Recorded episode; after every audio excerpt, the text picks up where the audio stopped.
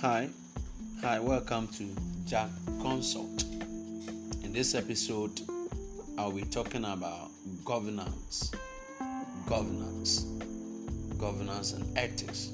And I'll be focusing more on governance. This is Jack of Jack Consult, the organizational development consultant. Governance. What at all is governance? Uh, the subject matter of governance has created a lot of interest in this generation than any other generation we have ever known across Africa and the world at large. What at all is governance? Here, people say, oh, the government has failed in the governance system. What at all is governance? What is governance? What is governance? So, governance is very complex okay, and difficult to capture in a simple definition.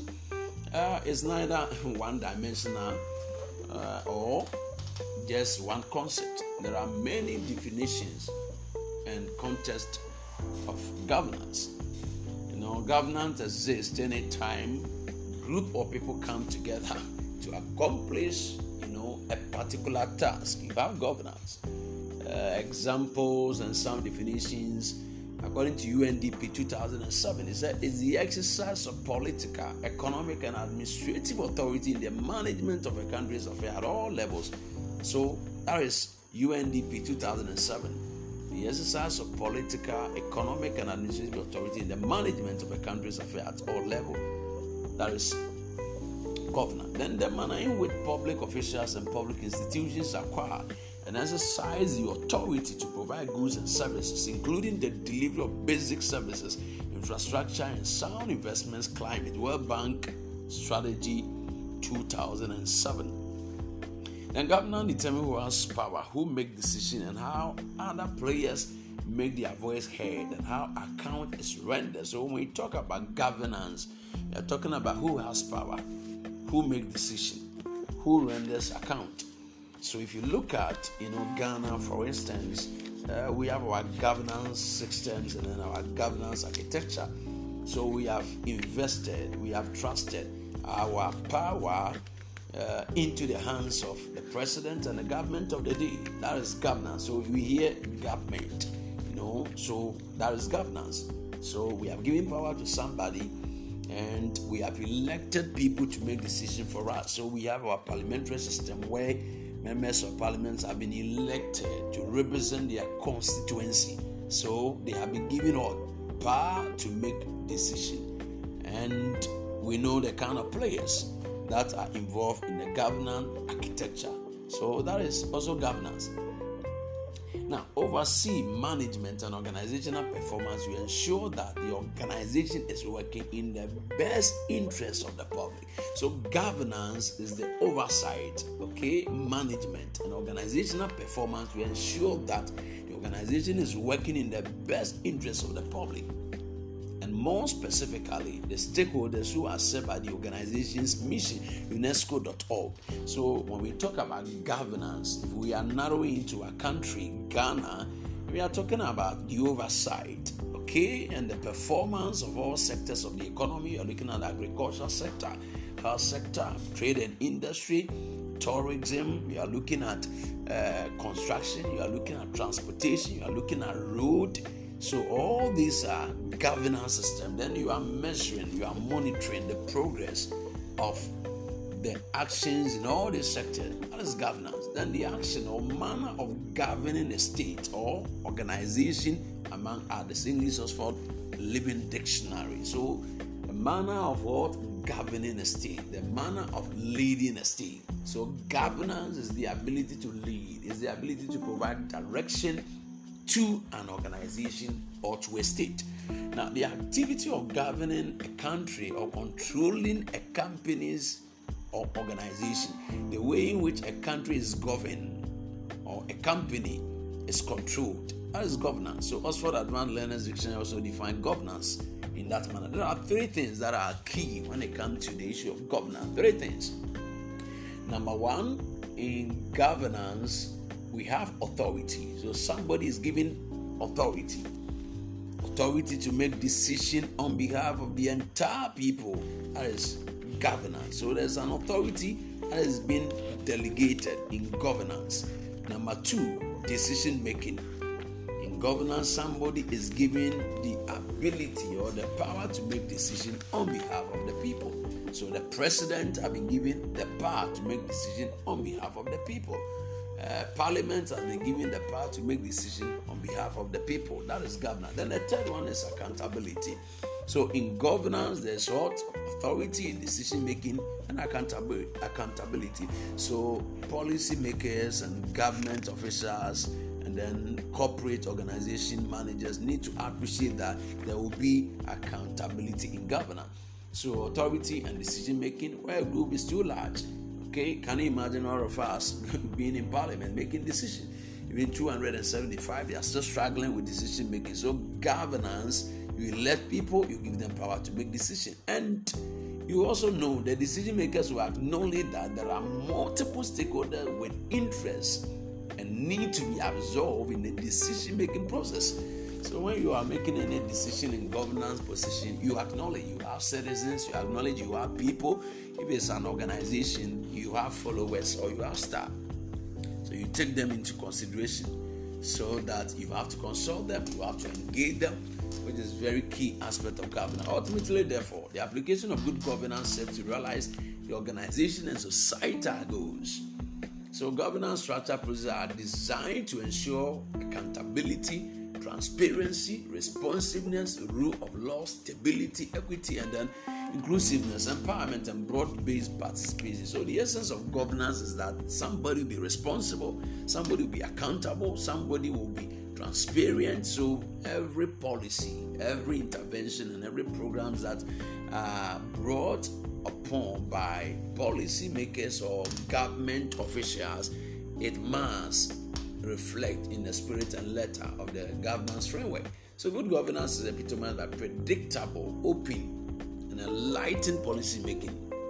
So, in governance, you make sure that all your policy you take into consideration the people for whose reason you are in the place of governance. Now, in governance, you know there are there are six key things that I want you to take note in this broadcast we have stakeholders, stakeholders, those who take stake, who take interest in what you are doing. So in a country, the citizens are key stakeholders. They have borrowed their power to the president. And then the leaders who have been elected.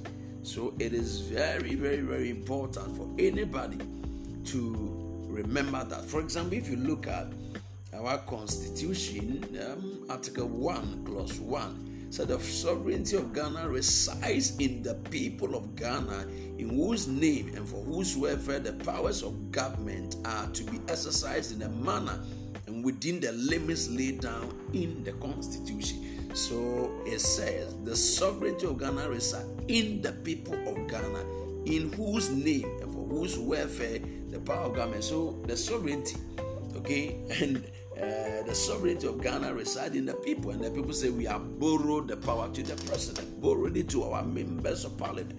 So when you are making any decision, you also remember that you have stakeholders, and key among them are your citizens. So you don't make any policy as a government without consulting your citizens. How do you do that? You do that through your members of parliament, and you do that through your MMDC, district chief executive officers. Um, what do you call it? Uh, community leaders and assembly members, and they also consult their people. So this governance architecture. Then there's budgeting. You just don't spend at all. There are budget framework. There are series for budgeting. You know that you are working within a certain budget. So you are your, your budget determines your activity line. Your budget determines the scope of the work that you do. So you don't do anything at all. You don't actually spend public money because you feel you have to do that. There are procedures and there are there are there are protocols. If you violate them, you'll be in contempt of the law. That is governance. Then there are policy and regulation. In every governance architecture and system, we have policy, and policies are written document. They are written tenants, they are written declarations, if you like, conventions that binds and governs how things are supposed to be done in the governance framework. So it's part. Then we deliver service. So I did mention in governance we have what stakeholders. Number two, budgeting have to be done. Number three, policy and regulation. Number four, service delivery. A service have to be delivered. Give people good leadership, quality health care, you know, good road. Give them the opportunity to air their views. Give them quality education. Give them decent houses. So if you look at sustainable development goals, all of them are aiming at ensuring that the citizens have a dignified life and poverty by in 2030. Go one, go two. It's talking about food security. It's talking about hunger and so on. Very important. So you are delivering a certain service. So government does the delivery of service through its institution, through its institution. So that is governance architecture you understand. So you can have like the education minister, uh, minister of education, and you have education service, minister of education, policy making, education service, policy implementation. It comes down to teachers and so on, and the schools. That is governance, and we have accountability. So all these things you always remember that you will be accountable one day to the people. How you use the state money, how you use the organizational money, the company car, and so on. Any abuse any abuse, you know that you'll be brought to book because the law will hold you accountable. So these are the things that govern, you know, any government, that govern any organization, that govern any institution. So in corporate governance or public administration, you don't do things because you feel like doing it. There are rules, there are conventions, there are best practices. You violate it, you are in contempt of the law. And there is an oversight structure so, for example, Ghana, if you look at our governance architecture, we have the judiciary, we have the executive, and we have the legislative. Now, the legislative is supposed to exercise oversight responsibility over the executive. So, every policy and program that the executive, by extension, I mean the government of the day in any any country, are bringing on board, it is the duty of parliament or the legislature to scrutinize, to peruse, to examine, to criticize, and ensure that there is value for money, ensure that the citizens have gotten uh, the best services delivered to them for the growth and the development of the country. Then you also have the judiciary, who also plays a supervisory role over the legal system and the architecture of you know every country. So if you have this framework, but the big question is that in Africa and in Ghana, uh, uh, uh, is the legislative playing their oversight role responsibly? And is the judiciary also playing their oversight role as they are supposed to do? And is the uh, executive also playing their oversight role? So in governance, anytime you breach any of the public procedure, you can be set you can be jailed, you can be sent into prison. So the most important thing is to you know, build institutions to ensure programs are designed along stakeholders, along budgeting, along policy, regulation, along service delivery, accountability, and oversight. So every now and then, when you are able to have programs and activities along this framework, you will ensure that you have a good governance system, you have a good corporate governance system to ensure that one person does not take so much power. And I believe that if you, for instance, look at our constitution, uh, as, uh, as country Ghana, uh, so much power has been given to the executive president, which I believe that a lot of people have called for a review of the constitution so that we will be able to enhance upon our governance system as a country. So, governance is a very important thing that I do believe everybody must be interested in it. Governance is not for politicians, it's not for party people, it's for every discerning citizen to know and appreciate so that you can demand accountability. You know, you pay taxes and you give the taxes to central government to manage. And if they are mismanaging it, you have every right within the governance framework to question by way of demanding accountability. So, uh, I'll end the episode of governance here. We kind of finished just an introduction. Uh, I will be bringing you more on governance. I will be bringing you more on governance. So just stay tuned and stay in touch. Share the podcast. This is Jack of Jack Consult. You are organizational development consultant. Uh, I seek to bring you knowledge and information and best practices that will help you to build your organization, build your company, develop your leadership competencies, and um, build yourself so strong and be outstanding in your field of call. Till we meet in our next episode, have a wonderful time. Bye.